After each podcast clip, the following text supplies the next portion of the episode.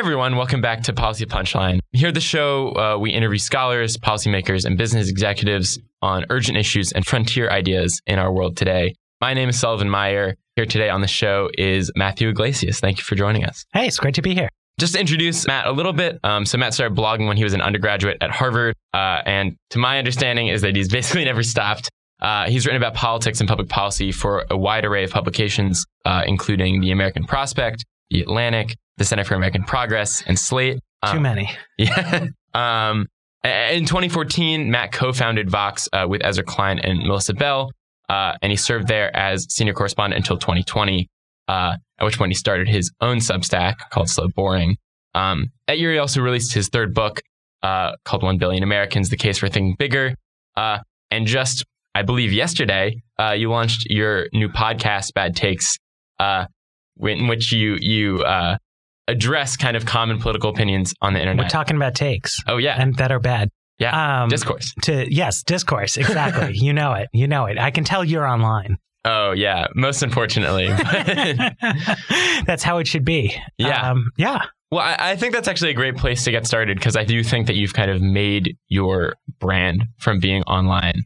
Absolutely. Um, and so I kind of like to discuss um, like your relationship with social media, kind of what you get from it. Um, I've heard uh, a lot of people who I respect kind of discussing uh, social media, saying that like Twitter changes the way that they think. Um, Ta-Nehisi Coates famously quit Twitter pretty early. Mhm. Um, so I'm interested, like, how does that kind of contribute uh, uh, to the way that you think about problems? Do you think it, it, it uh, augments uh, your your understanding, or is it just kind of a means of self promotion? I mean, I, I really enjoy Twitter. I mean, Mhm. I think it's a great way to connect with people, to Yeah. learn things, to follow people. Uh, yeah, You know, it can be toxic. It can be mind bending. Sure. Um, I block a lot of people. I mute a lot of stuff. I think uh, to some extent, the company has not made its tools as sort of accessible or Mm-hmm. intuitive to people as as they ought to be. Um, I think that the impact of social media, I shouldn't even say social media, of like Yeah. large internet companies on the media that people don't talk about enough isn't about, you know, do you use it as a writer or an editor, but it's how does it actually alter the structure of the industry Mhm. where, you know, if you are writing for a free to read ad supported publication Mhm. that needs to attract a large audience, your job, in effect, in the modern world, is you are programming for Google, Facebook, to a lesser extent, Twitter.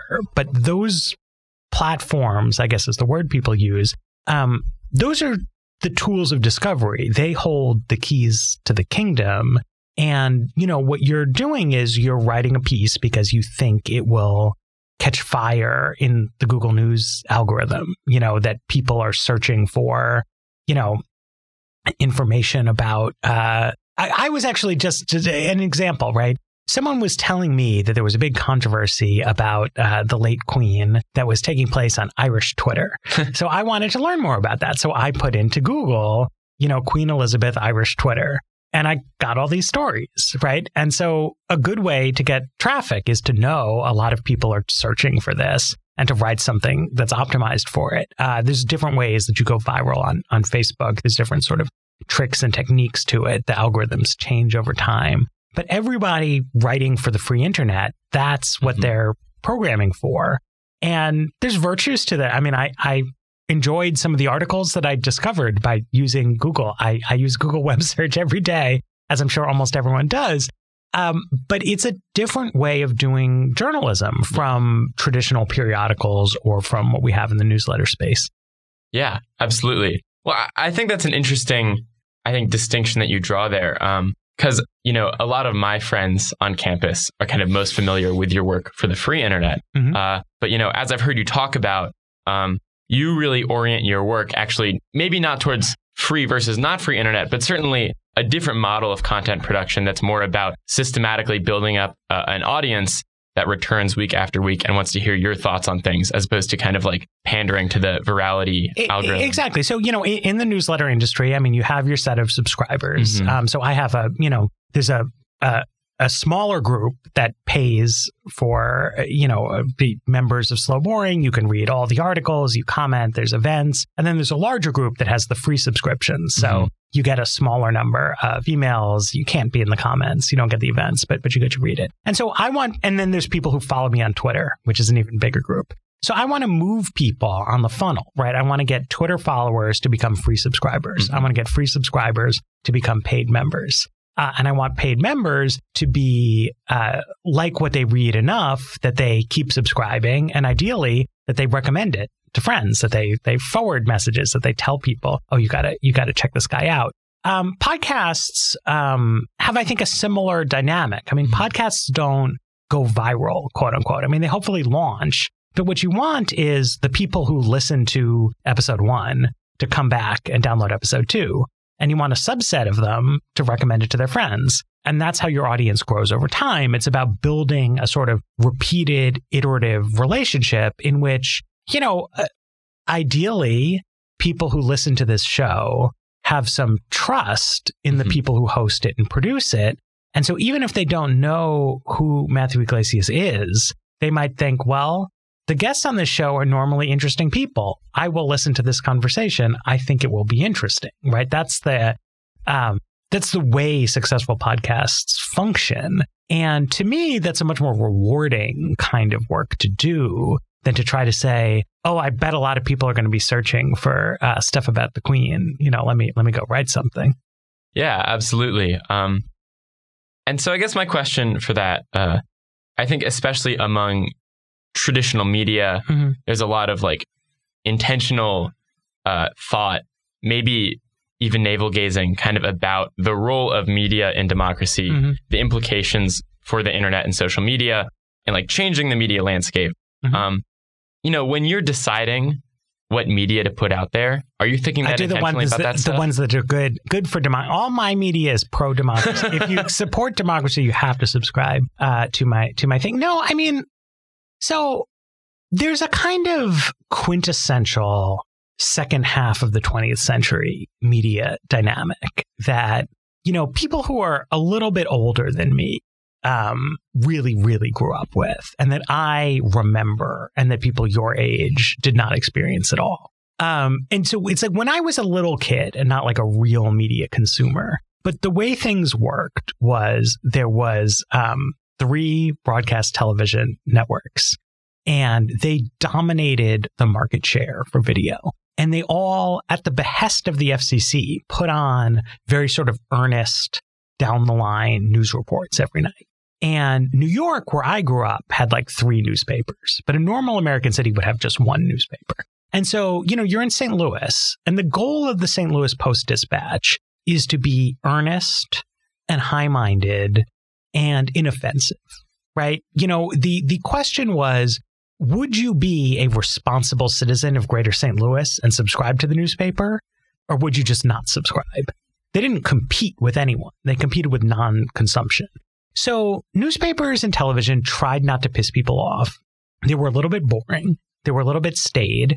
And critics, you know, Noam Chomsky writes his book on manufacturing consent uh, in the 80s, you know, as in fact this dynamic was going out. And it was like, well, look, there's this kind of hegemonic perspective that the media can create, can can force on people, right? And so, you know, the media decides that uh, George McGovern is too extreme, and so he is. But the media decides that Nixon is guilty, and so he's got to go. And there is a certain way in which that media landscape was very supportive of America's democratic institutions. You know, at least there was a there was a deep and profound interplay. But it's worth remembering that Chomsky criticism, right? At the time that that hegemonic media perspective existed, a lot of people found it to be very anti-democratic. They felt that a small number of corporate media elites were controlling the discourse we got cable news, we got AM talk radio, we eventually got the internet. It's completely blown that up. We now have this very competitive, very open media landscape in which you can have the opposite problem, right? After the 2020 election, Fox News initially tries to report that Trump lost. But um, Newsmax and OANN, they report that no, Trump's right, that the election was stolen. you can see on the charts, Fox starts bleeding market share because viewers are migrating uh, to Newsmax and OANN. So Fox does what any self respecting business would do, and it starts giving the people what they want because Fox has better production values than Newsmax. People like Tucker Carlson and Sean Hannity more than they like the Newsmax hosts. And so if they will just say the right things, they get their audience back. Now, I think we would say in this case that that is bad for democracy, right? That the old, less open media space, the responsible media elites would have come together. Rachel Maddow and Tucker Carlson and John King would all be like, you know what? Donald Trump lost this election. Rachel can be happy and Tucker can be sad. And, you know, now Tucker's going to have a conversation about how does the GOP do better next time? But we're not going to go down this like rabbit hole of conspiracies and, and so on and so forth. Um, so there's that that weakness of a competitive environment, right? We can't create a shared reality. At the same time, you know, uh, when I was in college, the media was stronger than it is today and was very bought in on the idea that Iraq had an advanced weapons of mass destruction program. And, you know, uh, the Bush administration was able to manipulate its media coverage in a way that I don't think a contemporary administration would be able to pull off just because there was an audience. You know, uh, left wing people were very angry at the New York Times during their coverage of the Iraq War, but there was no Newsmax for them to gravitate toward. The New York Times continued to be the thing that highbrow liberal people read. They were just angry and we had this war and, and it was very bad. Um, so we have a more open media than we used to. Um, and it, it threatens to destabilize our institutions in a profound way. But I think it's important to remember that when we had the less competitive media space, that seemed very undemocratic. Mm-hmm. Yeah. Uh, That's a long answer. Yeah, absolutely.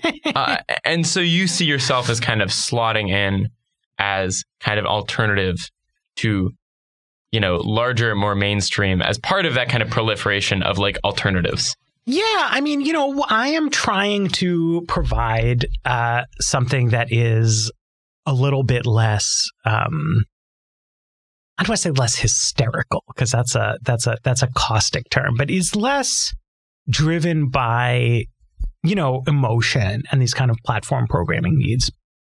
Um, it's frankly a little bit more moderate than a lot of what you get out of political media these days. Uh, but most of all, that is just nichier. You know, like I go really long and deep on aspects of housing and transportation policy that I think are interesting and that my readers think are interesting. But I do it with the knowledge. If we were going to ask, like, look, is the typical person going to find this interesting? The answer is no. You know, if, somebody, people, every time I'm introduced to like, ha ha ha, slow, boring, uh, that's your name, is a, is a reference to a Max Weber essay for those who don't know. But the point is, um, I can make a lot of money with a very tiny fraction of the American audience uh, reading it, which means I can do something that's much more unique. It is much more interesting to those people than anything Walter Cronkite ever could have done is. And but it does mean that the media can't um, make things happen the way like Nixon resigned because everybody just agreed. They were like, "Oh, this presentation by the Watergate committee, like it was very persuasive. You know, like this guy's got to go." And it's hard to exercise that kind of power now.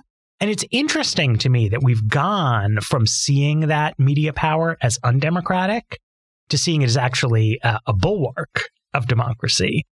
But that's just to say, you know, there's a complicated interplay between formal political institutions and other institutions of society. And it's always evolving. I mean, that nonpartisan media of the second half of the 20th century was very aberrational. Uh, 19th century media was very partisan. Um, early 20th century media was a bit of a, a mix, maybe more like today's landscape. Um, but there's just there's always there's always change. Paul Starr is a professor here. I think he has a great book um, called "The Invention of the Media," and it goes through the whole history of pre World War II American media. And I can't summarize the book uh, except to say that um, a lot of different things happened, and like it was just different at different points in time. And technology and policy and economics are always changing. Mm-hmm. Yeah, I think you highlight a good point there uh, which is that the audience that you're writing for now are folks that look a lot like you and I. Mhm. You know, it's like they graduate from, you know, college. Mhm. Uh, they're typically like higher income. Mhm. Uh, you know, they're kind of like the the PMC class. You know what I mean? Mhm. Um, and so, like, you do see kind of a, a the American audience kind of fracturing, Mhm. um, where it's like you know, previously people were maybe choosing uh, between watching ABC or NBC, Mhm. but like at 6 p.m. the nightly news was on on all of the th- all three stations, you know, um, and it's like now I'm choosing between your newsletter and like straight up coverage from the New York Times. Mhm. Um, and I think that's like a different, you know, question of audience, you know what I mean, and, and who you're selling to. Um, Well, but I mean, so you're also raising the question of, right? The one thing is like media consumption habits of the kind of upscale Sure. professionals, right? Yeah. The other is um, true mass media, right? Which Yeah. was television rather than print newspapers. And today, um, today that audience is probably not consuming news at all. Yeah. Because the way classical television worked was that at 7 p.m., there were only three television stations and they all ran the news at the same time, right?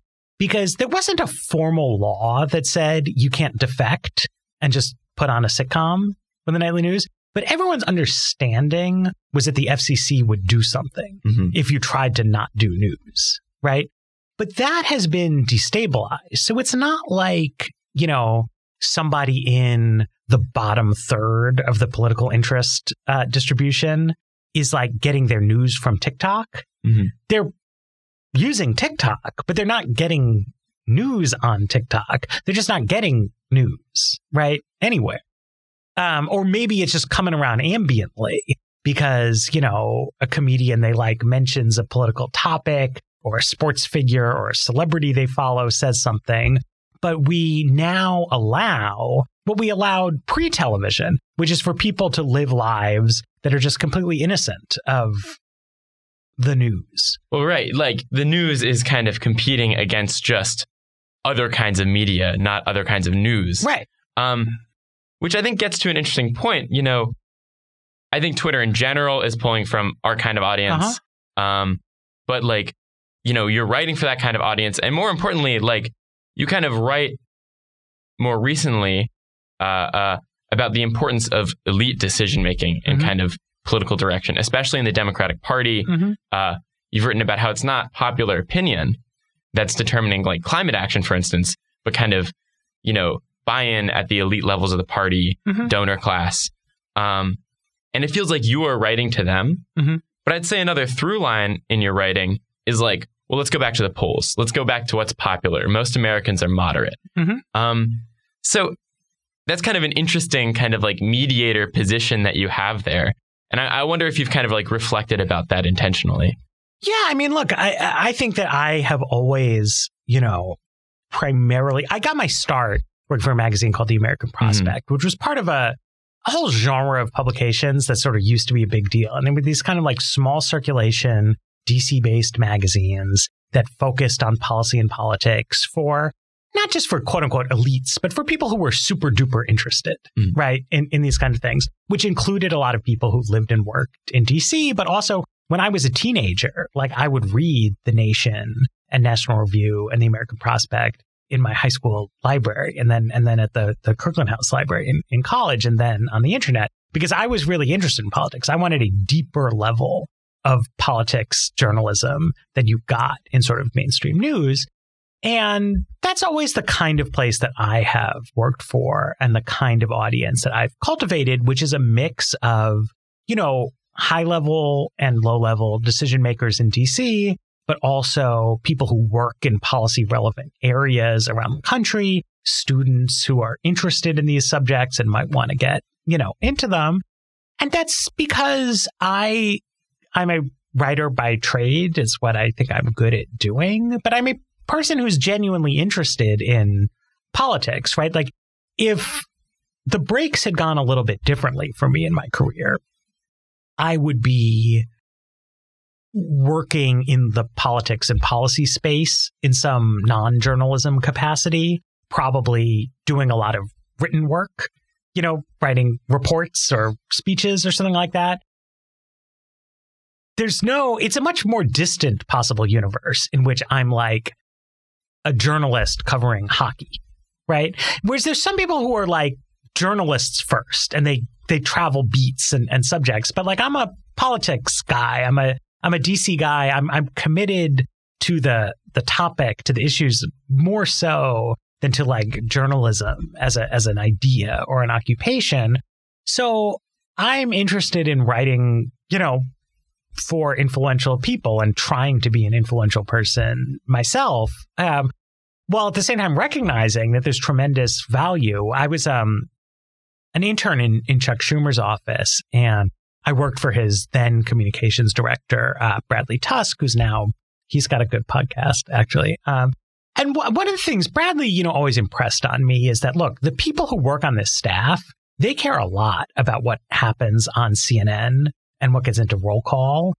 Uh, but Chuck's constituents who are persuadable, they care about what goes on, like the local news in Rochester between sports scores and the weather, right? And like we need to communicate through those mass communications channels. And I totally believe in that. Like I agree with that. I, I would advise all politicians, like don't talk to me. Like don't don't spend your time on this. Like try to get on local sports radio and just like talk about the NFL and make people think you're a cool guy who cares about football. And then like mention one bill that you're trying to do, right? Like that's that's how you communicate with persuadable voters. It's like talk to people who don't care that much about politics. But I care a lot about politics. So I want to talk to other people who care about politics and build a career and a business that supports that. Yeah, absolutely. Um, I'm going to switch directions uh, a little bit um, and kind of talk about your outlook on democracy. You know, you've now been in DC for. I'm for it. Yes, democracy is okay. good. No coup. No, yeah. Okay. Yeah. Um, but you know, I was kind of looking through some of your older work. Yeah. Um, oh. uh, not not that old. Don't worry. It's like Vox era stuff. Um, and there's some stuff that you write kind of near the end of the Obama administration, beginning of the Trump administration, that is pretty like pessimistic Yes. about democracy. Um, you talk about kind of like the ramifications of constitutional hardball between Mhm. parties, um, kind of a spiraling partisanship. Um, you know, in the years since, through some of the most turbulent years of democracy that we've certainly experienced, it seems like you're now pretty uh, uh, uh, bullish on the concept of America overall. I mean, certainly you wrote a power, Yeah. a, a book about I, I, expanding. I think this is, I've been on a little bit of a different trajectory Sure. for many people. The Obama years Mhm. made me very pessimistic about American political institutions. Um, because there was such a volume of sincerely principled disagreement between Obama and Paul Ryan. And the government was like constantly at these crisis points, actually.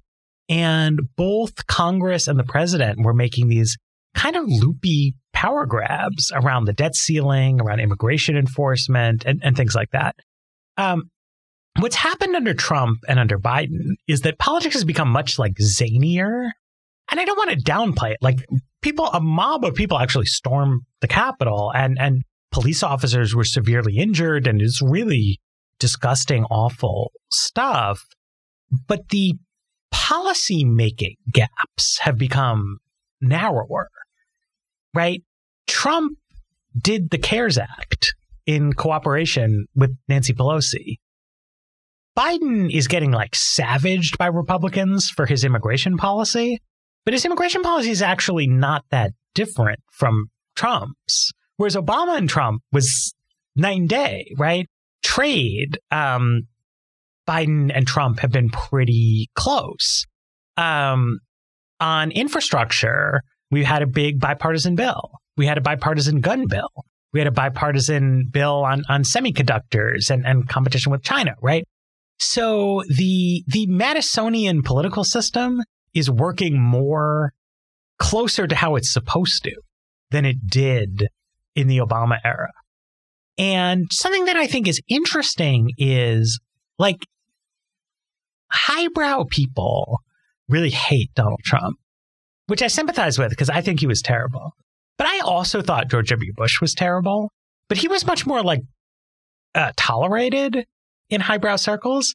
And I think all the time it's like, what if it came out one day that Donald Trump had the NSA illegally harvesting every telephone call in America? Because Bush did that. What if it came out that Trump was operating a global network of secret prisons in which people were being illegally tortured? Because Bush did that, right? Bush had the CIA kidnap a guy off the streets of Italy and be sent to Assad's Syria to be tortured by the secret police. And Trump felt like more of a three alarm emergency to people because the media covered it as a three alarm emergency. But that's actually better. Right? Like Trump was facing a lot of scrutiny, which is appropriate scrutiny. I'm not one of these people who's like, oh my God, they were so unfair to Trump, right? But like the coverage of Trump was like was really tough. People were really watching him. Um, things I think were worse uh, under the prior Republican administration, who was doing like I, I don't know to say like who's worse, who's better, but shady stuff was going down, and it was happening with very minimal scrutiny, um, which I think was really bad. And then under Obama, we didn't have quite the same level of shadiness, but we had really extreme constitutional hardball moves. You know, we had a complete blockade of his appointments uh, to the federal judiciary, to then like Harry Reid just breaking the rules of the Senate to, to change it. Um, there was like all kinds of, of craziness sort of happening. Whereas now I do think that we are moving closer to a kind of sane policy debate under Biden. And then the question becomes can we neutralize and marginalize these kind of election denier people? And can we um, calm people down, right? There was this real belief after 2012 that was celebrated on the left and feared on the right that immigration and demographic change were going to somehow like give Democrats a permanent victory. And then encourage Republicans to be like really, really terrified. Um, and I just like want everyone to see that like if Republicans can be competitive with Latino voters in Texas and New Mexico and Arizona, which it seems like they can, it's like there is no demographic destiny for Democrats, but there's also no need for Republicans to be like panicking. It's just normal stuff. And you got to go to the voters and, you know, they got what they wanted on Roe versus Wade. But then it turned out the public was like, whoa, your substantive views on abortion seem extreme and scary. And now Republicans are like acknowledging that they got into a lot of electoral hot water. And I don't know where they're going to come out on the other side of it, but like, there's only one correct answer to this dilemma, which is like take a position on abortion that's more popular. And then Democrats will be in the hot seat because they have some extreme views and they got to moderate them too. And like that that's democracy is like activists giving up on life and pandering to the median voter. And I think that we're actually getting closer to that. Interesting. Okay. Well, I think implicit to that is an idea that policy is really driving political opinion. Yeah. Uh, which is it's a very unfashionable opinion. Exactly. Um, is that something that you like can generally believe? Like, you know, we have kind of talked about the dissolution of the media landscape as it existed. Uh, and with that, you lose a lot of kind of uh, uh, technical, detailed reporting on policy, um, reaching, like you said, the median voter. Um, you know, do you think it is reaching them somehow? Uh, and if so, like how and how are they processing that? I mean, I, I do think that these things more or less uh, reach voters. I mean, obviously, obviously, obviously, there's more to electoral politics than policy. But I think that this has become an overstated piece of conventional wisdom. I mean, I, I really recommend there's a new paper, um, Anthony Fowler, Seth Hill, Jeffrey Lewis, Chris Tausanovitch, Lynn Vavreck, and Christopher Warshaw um, did together. And it's called Moderates. Um, and this paper is dedicated to a, a, larger project of what, what I like to think of as, as rediscovering the wisdom of the ancients. And they go through it and they say, look, it's not that many people who hold like sincerely moderate policy views, but it's a healthy, it's millions of people. And their choices between the candidates tends to swing elections. Um, David Broockman has a paper that came out a few years ago that's looking at the question of moderates from a slightly different direction. And he shows, you know, look, a lot of people um, are sort of scattershot and might be like mostly conservative, but have a couple of left wing opinions, or vice versa. Uh, but he shows that which he calls issue congruence, which is like agreeing with the politician about things, is a big driver of vote choices. And you can see that, you know, with um, Obama to Trump, right? There's a swath of people who say that everybody should have health care guaranteed by the government and who also are against immigration. Obama won most of those people. And then Trump won most of them. And like, why did Trump win most of them? Well, he got everybody to talk a lot about immigration and he at least hid his views on healthcare. Then he became president and he tried to take all these people's healthcare away. And there was a huge electoral backlash to him. But then after the midterms, Trump like stopped trying to take people's healthcare away. And he won some of those people back and he did better in 2020 than he did in 2018. And I think every time you look at it, I mean, you see people who were like, Matt, you're so crazy. You know, politics isn't about policy. As soon as Dobbs came down, they were like, oh, yeah, we're going to get Republicans on abortion. And so I'm like, well, what were we actually disagreeing? Uh, you know, that's a complicated question. Um, but I just think you clearly see there are these big vote moves when the policy debate changes.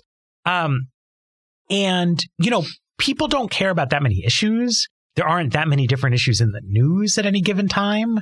But, you know, again, it's not a coincidence that in 2012, Obama was the outsourcing is bad candidate and Mitt Romney was the evil outsourcer.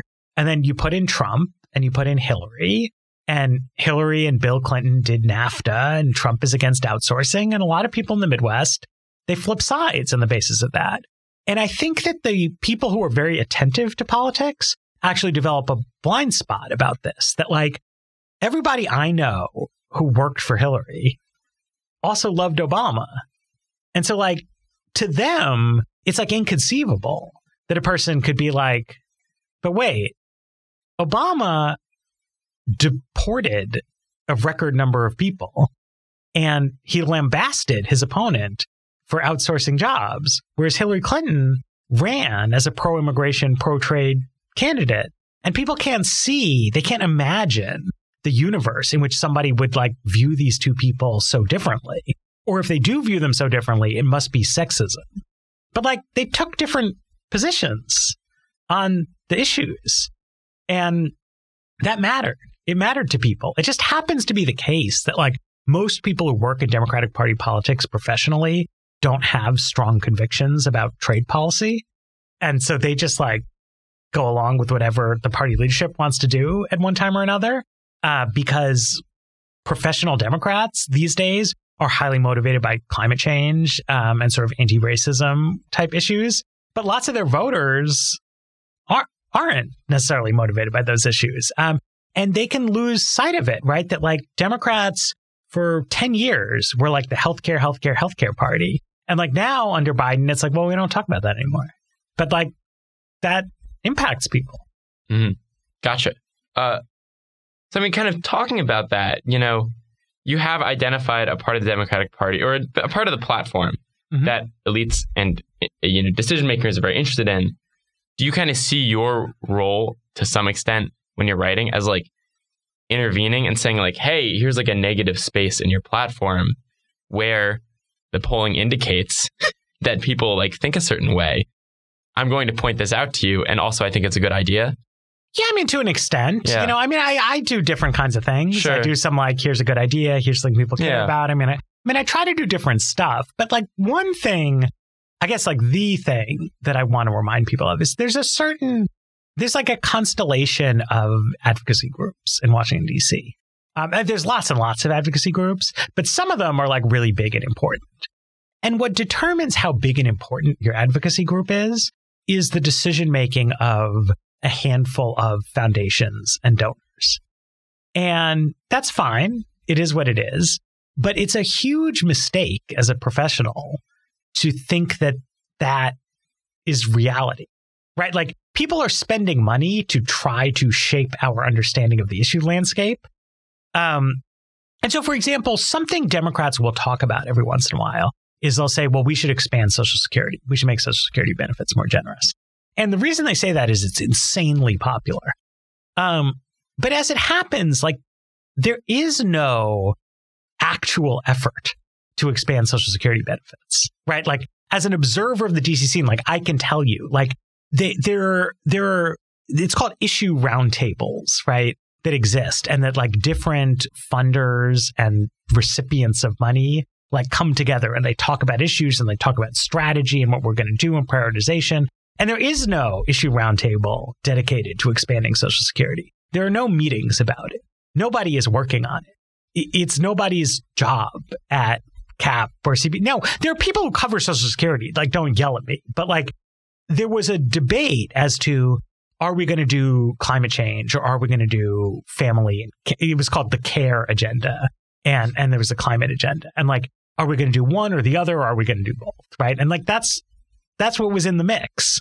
And you know, I think it behooves politicians. One of the things Trump did was he just brushed off the Republican group's infrastructure. He was like, I'm famous, so people will pay attention to what I say. So if I say things that people like, they will just vote for me. Right. And um, other people, you don't need to be Donald Trump to play that game. Right. Like if you just said, you know what, I'm prioritizing these issues that I think matter to the voters and I'm not prioritizing the issues that matter to the groups, like they can't stop you. They have no real power. It's it's a total illusion. Mm-hmm. But you know, uh, uh, one thing that you've spoken about in kind of Democratic administrations is that uh, uh Democrats need to come into power mm-hmm. having like a plan for policymaking. Yes, because you only have like 18 months to make Absolutely. policy. That's what elites are here for. Right, exactly. And, and so that means that Trump had to enter with some kind of policy position, or he just kind of adopted the elite position in the mm-hmm. Tax Cuts and Jobs Act, which seems to have happened. So yeah, I guess it's an, like an interesting. Uh, no, no, I mean I agree. Out. I mean, there's a you know, governing is its own.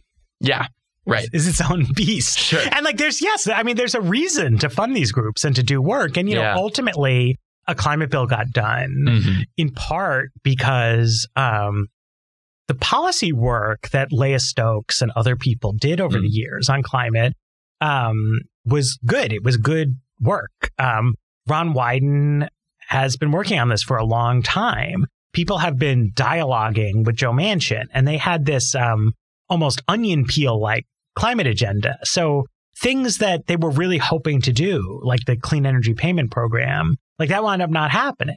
But they had like, well, if we can't do that, let's do this. If we can't do that, let's do this, right? right? And so, you know, it was relatively late in the game that people start bending my ear about like, Matt, you have to understand why direct payments as part of a clean energy tax credit is an important reform, right? And I think I never wrote that column because it's so fucking boring. But they understood that it was important, right? And at the end of the day, they like got Manchin to agree that direct payments are okay. And they also understood in a deep way that Manchin cares a lot about um, hydrogen, right? So Joe Manchin believes, rightly or wrongly, that um, this electric vehicle stuff is like the wrong direction to go, and that the real future of American transportation is liquid hydrogen. Um, and he likes that because right now, the most effective way to make liquid hydrogen is to burn natural gas. And West Virginia has a lot of natural gas, but doesn't have a lot of gas export capacity. So he wants to burn natural gas and make hydrogen, fuel vehicles that way. And then he wants to tell people in the long run, you can make hydrogen with nuclear or with clean uh, renewables, whatever. And this is going to be the thing. Um, environmentalists, like, they disagree with it. They, they don't think that's right. Um, and a lot of them hate this idea. But you know what? What Wyden and Schumer and Biden ultimately were able to do was be like, look, it doesn't matter. Like, give Joe Manchin what he wants, right? In in the hydrogen space, and if we're right and it doesn't work out, there's no real loss. Here. Like maybe we wasted some money, but like not that much because the money only gets spent if the hydrogen gets made. And that's just like, that's good politics, right? Whereas on child tax credit, I think the advocates' plan was we're going to get this into the American Rescue Plan and everyone's going to love it and then they're going to expand it. And when it turned out that like Manchin didn't like the idea and also it was like tolerated by the public but not celebrated, they didn't have a plan B. They didn't have a real understanding of like what are Manchin's bottom lines, what's something that is a third the cost but does half as much good, right? They didn't it's hard. It's you know I, I don't want to like dunk on people because it's like genuinely difficult to do this stuff. But that is why the work needs to be done. And it's the same with TCJA. I mean, people forget this, but Dave Dave Camp's original idea was this destination based um, uh, destination based cash flow tax, um, which like that was his idea for tax reform, and he put it out there, and retailers were like, "Fuck no, do not do that," and it completely died. But he had more plans and like that's why he was able to get a business tax cut passed because he he had like thought a lot about that space. Yeah. I mean i think that suggests something interesting about like the evolution of party platforms. Mm-hmm. um because like now TCJA is like a part of the republican platform and like mm-hmm. defending its tax cuts are an important part even though that's not how they really entered that yep. governing cycle um and so I think like with that evolution in mind, I'd be interested to hear where you think kind of Bidenomics and you know su- supply side liberalism comes from, because uh, it is rooted a lot in like people like having a lot of cheap things, mm-hmm. uh, and it wound up manifesting the IRA because that's like what they could get through Congress, mm-hmm. and so like you know to what extent do you see that kind of like uh, uh you know trend in liberal media policy theory as being like a product of what is politically feasible and just like what we could like lean back on?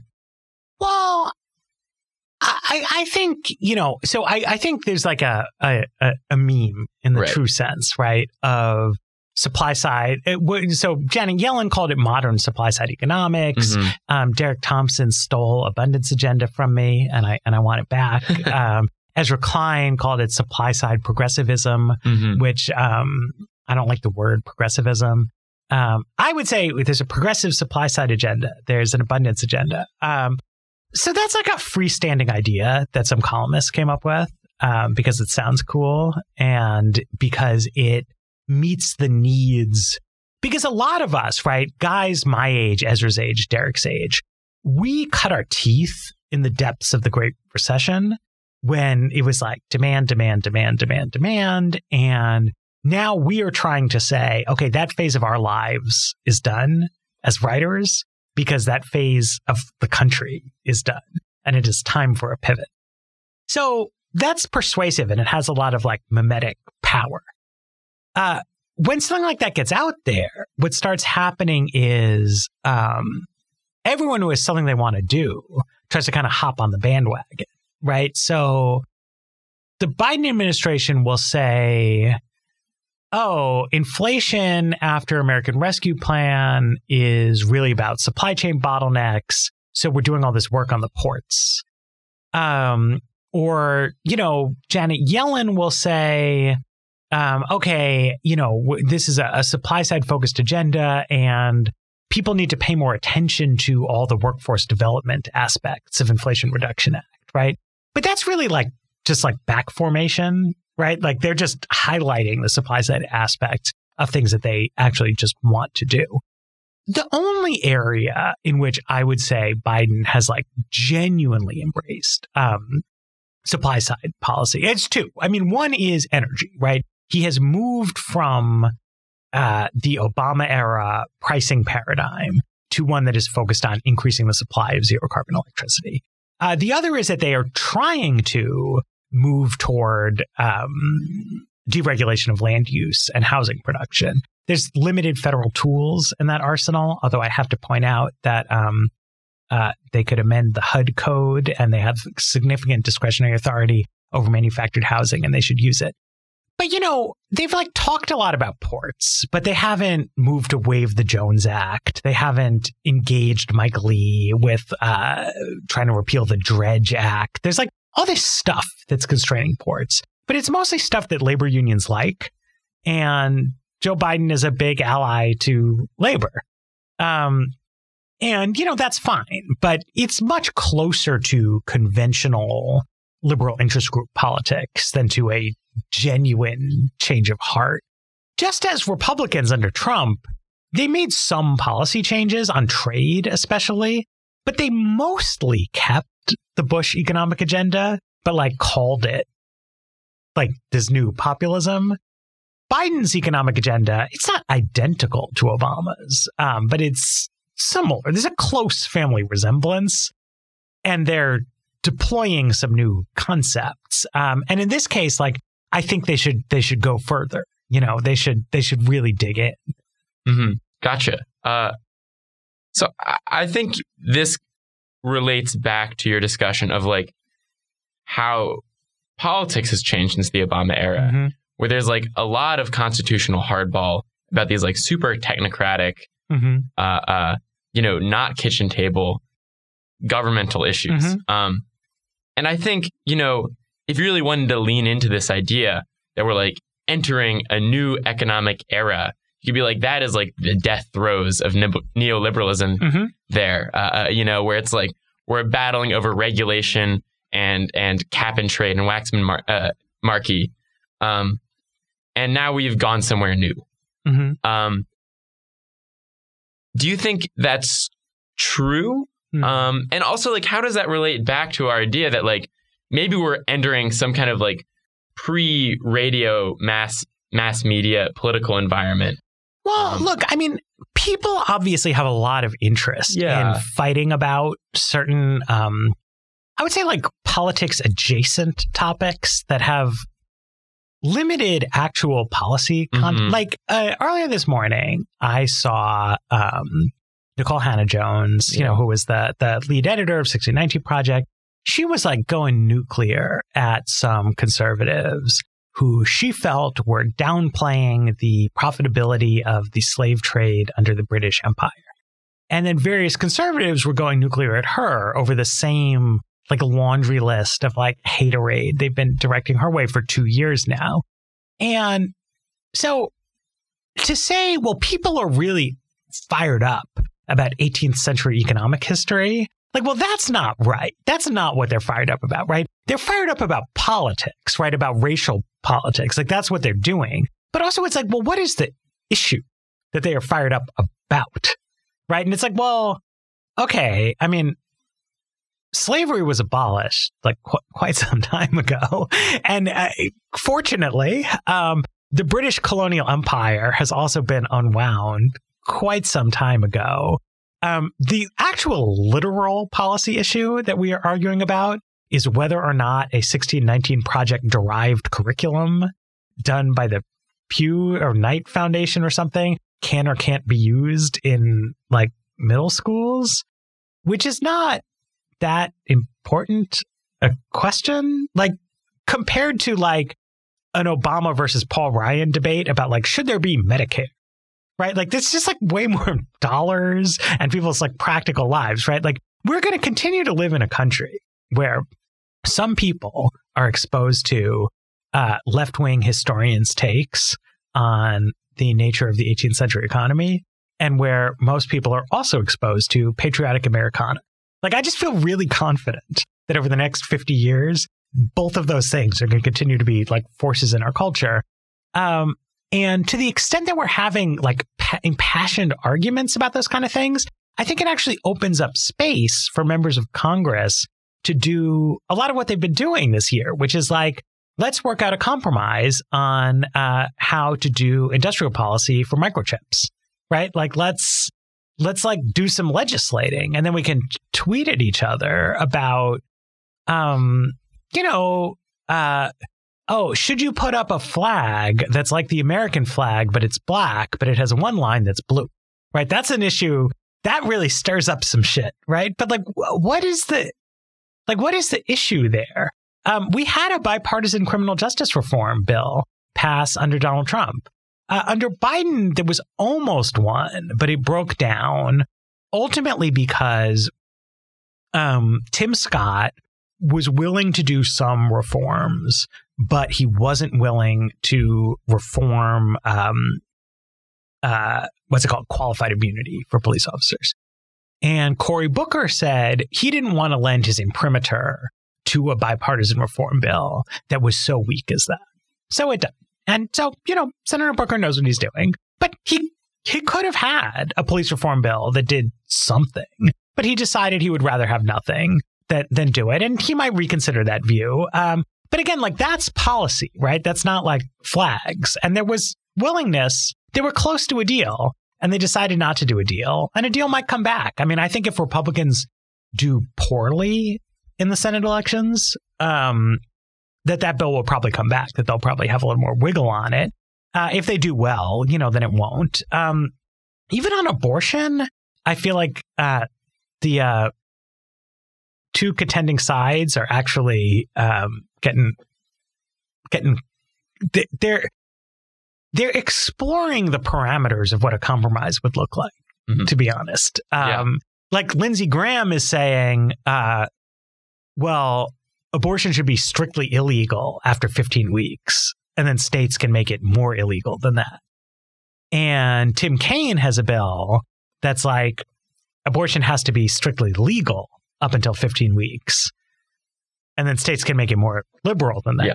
Right. And so if you if you see what Lindsey Graham thinks is the most politically defensible conservative position and what Tim Kaine thinks is the most politically defensible liberal position, it's like really clear how you could synthesize those into a compromise. Like right now, they don't want to, so they're not going to. Um, but you know, that's just because the the issue's not ripe. Okay.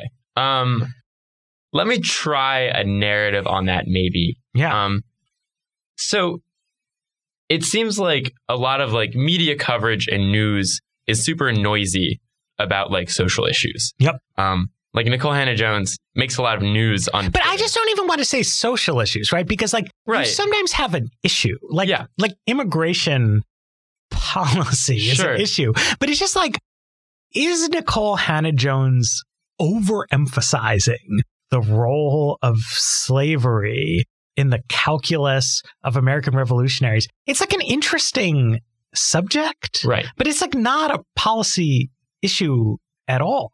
Like yeah. it's just people talking. Yeah. So, but like the noise that exists yeah. in the media landscape does seem to be like kind of barometrically determining how people are voting and how people are, are feeling about politics on like a, you know, day by day, what is Joe Biden's approval mm-hmm. rating basis. But then it seems also like there is like a policy making consensus that kind of like has slowly shifted over the last 10 years so that we can get a bunch of bipartisan bills done on infrastructure and industrial policy and science technology. Um, and that is also based on polling, or at least is it seems like it is well, is based on like uh, uh, what is popular among American people. Like I like getting things that are cheap, you know what I mean, and I like having manufacturing jobs in the United States. And so it seems like there's like some kind of like hard voting who determines who's in power. Um, and that's based a lot on like what is noisy right now. And there's a, a, a soft voting that's like what are the people in power doing? That is kind of like a slower churn that occurs kind of like over the course of a decade or two decades. Yeah, but I, I just think that there's also, I mean, I think that people really thought that free trade with China would promote political liberalization mm-hmm. in China and that therefore it was really good. And that the kind of people asking for trade protection were, um, you know, being selfish and small minded. And that mm-hmm. that's why we had trade policies that we had for a while. And then Trump was kind of this like spectacular exclamation point. But if Trump had never happened, it was still true that by 2015, 2016, Obama was shifting his trade policy to emphasize like regional competition blocks. Um, it was already the case that Republicans were turning against Trans Pacific Partnership and the congressional Democrats never liked it. Um, you know, there's been a change of uh, my mind has changed. Like many people's mind has just changed about like China policy on the merits. And I think that like that has driven a renewed interest in industrial policy and in many other kinds of things that um, the fighting is more entertaining. So whatever it is people are fighting about, I think will tend to get attention. And what people agree on is not going to be electorally decisive because because they agree. And it's not that um, fun, you know, as coverage, right? So like Sean Hannity is not going to do a segment that's like, uh, you know, I guess Biden and I kind of agree on China. And also, you know, back when Obama was doing this differently, I kind of agreed with him back then too. And our minds all just changed because we listened to facts and evidence, right? He's if he does a segment on Biden and China trade, it's going to be about how like Hunter Biden is corrupt or about how it's hypocritical of Biden to agree with Trump or or something else. But that's just like that's business, right? Like the facts, which I think Sean Hannity and Rachel Maddow would agree on, is that like both parties have become more skeptical of China, and they themselves, as television hosts, have also become more skeptical of China. And that's because like actual things happened in China that like changed our minds because we're actually not like as stupid as we sometimes uh, pretend to be for you know media performance purposes. Yeah, absolutely. Um, well, I think that's a good place to leave off our political discussion. I want to be mindful of your time. Yeah. Um, so just you know, the last kind of thing I want to hit on. You know, you were a college student at. Harvard at one point.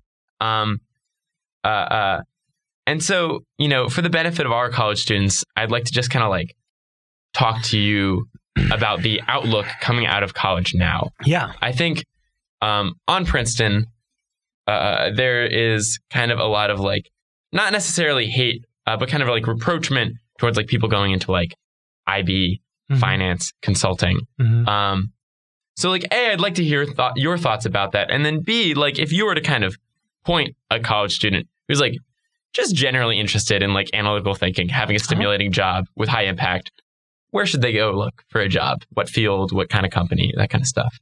Well, I, so here's the main thing I would say. You know, you get to Princeton, um, but being really good at um, taking tests and doing what people tell you to do.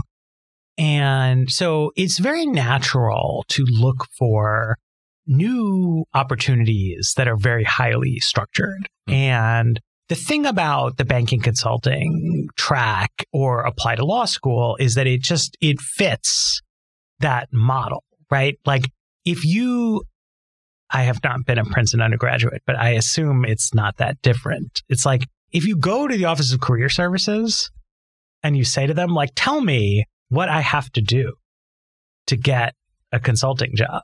They'll be like, here's what you have to do. Here are the consulting events. Like here, you, you know, here's the internships you apply for, right? And so that's very appealing. And it's natural that a lot of people do that. And I don't think you should like necessarily like direct hate their way.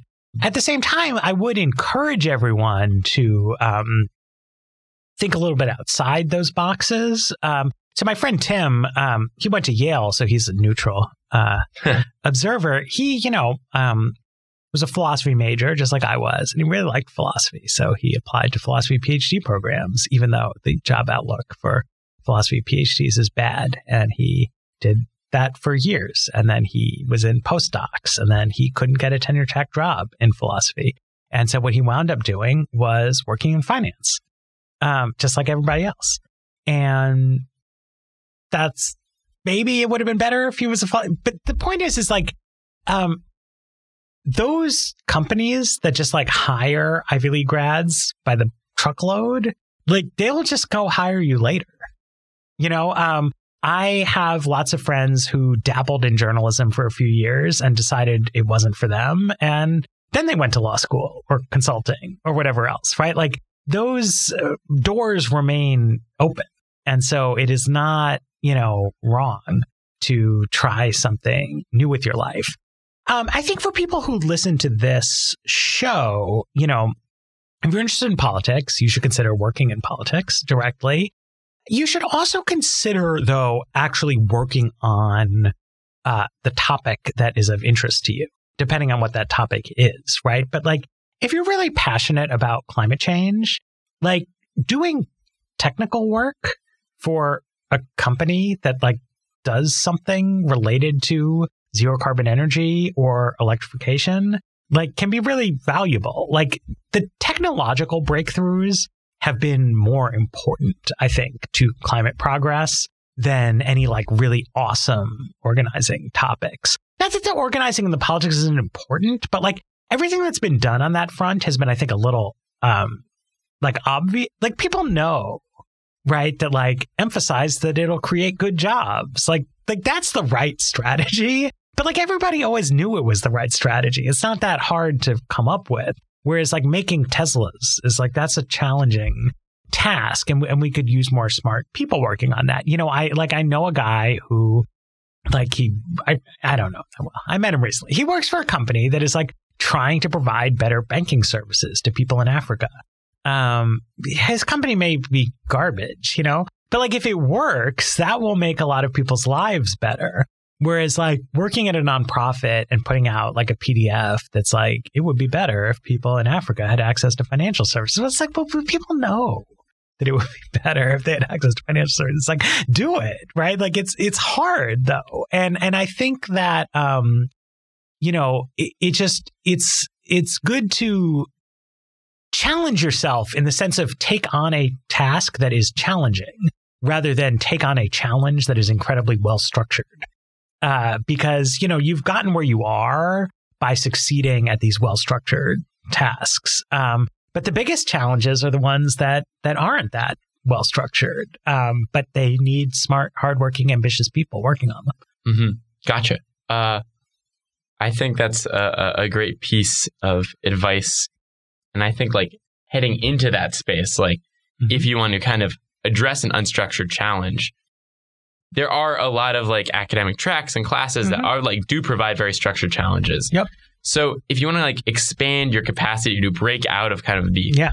You got to subscribe to the top newsletters, right? You know, listen to podcasts. Exactly, like subscribe to Slow Boring, all of that. Um, but what kind of opportunities would you suggest that college students seek out while they're here? What kind of classes, clubs, mm-hmm, mm-hmm. internships do you think prepare uh, someone to address that kind of more open you know, big idea challenge in like a technical way? You know, I don't know. I mean, it's it's hard to be fully prepared for right. anything. I, I think it's worth thinking about. You know, uh, even though you're in college, you can always think about like, okay, if I had to learn about this without taking a class, how difficult would I find that to be? Right. So I took two classes on French history when I was in college because I'm really interested in French history. Now, on reflection, since graduating college, I've also read several books on French history because I'm interested in it. And I feel like that's a very effective way for me to learn French history. Like, pick up a book that people say is good. I read it. I remember what it says. Um, since leaving college, I've also tried to learn R, the statistical and, and graphic uh, sort of visualization software, which didn't exist when I was in college. Um, but I I can't fucking do it, you know. And I think that that was foreseeable that like if I took a class, and I think that I will at some point when my kid is older, like just like actually enroll in a course where I have to show up and I get homework assignments. And it's gonna be a little weird for this like middle aged guy to be doing it, but because there are certain things where, if anything, having the professor and the TAs and stuff there is helpful.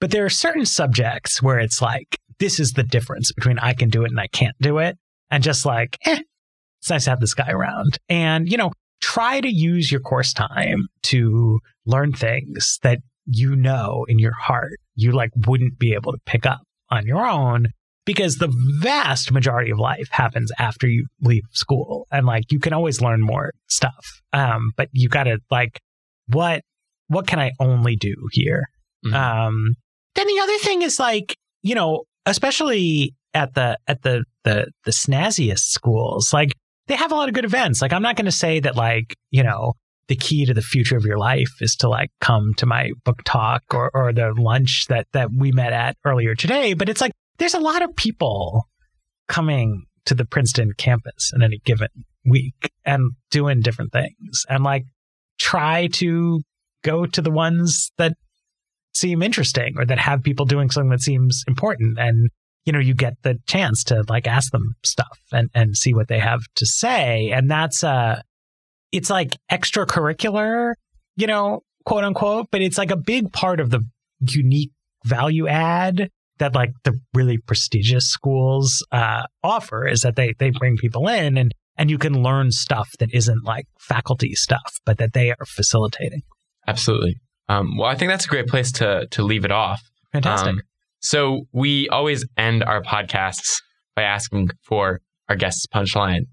Uh, so you know, if there's one big idea that you'd like to leave our audience with, uh, you know, what would it be? We've been all over the place. Usually it's like we have a policy idea and you're like, here's what we've said. oh, that's a tough one. Yeah, yeah, I don't, we put in a hard I, place. I, I, don't know. I don't know that I that I that I, that I have it to a punchline. No, um, you know, look, um, trying to synthesize all of this, but like, don't just make you know, privilege checking or whatever a kind of like buzzword in your life. Like, take seriously the fact that you have opportunities that are available to you that most people don't have and that you should like try to make something of those opportunities that you know elite opinion and elite persuasion are very important that technical work is very important that you um, are somewhat insulated against the downsides of failure. If you do something that is risky you can always bounce back and do something safer. You know and it's like don't don't like spend your life like apologizing or like feeling guilty or something about that stuff, but like take it seriously and and try to uh, leverage those privileges on behalf of things that you think are important and that will you know keep the democratic system functioning and keep the economy growing and make the environment sustainable and solve the big problems of our time. Absolutely. I think it's a great place to leave it off. All right. Thank, Thank you so much for joining us today. Awesome. Anything you want to plug? Uh, check out Bad Takes. Uh, it's available wherever fine podcasts are sold. Slowboring.com uh, is my newsletter. Matt Yglesias on Twitter. Um, my book, One Billion Americans. Absolutely. Matt, thank you so much for joining us today. Thank you.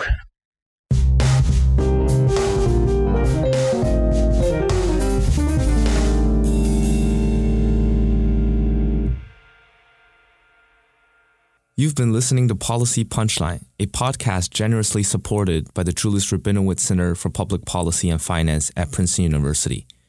We would also like to encourage you to follow other podcasts produced by Princeton University, such as Politics and Polls by the Woodrow Wilson School of Public and International Affairs. Policy Punchline is intended to be informational only and does not reflect nor represent the views of Princeton University or the Julius Rabinowitz Center for Public Policy and Finance. For more information on subscription, donation, volunteering, or contact, please visit policypunchline.com. Thank you again for listening.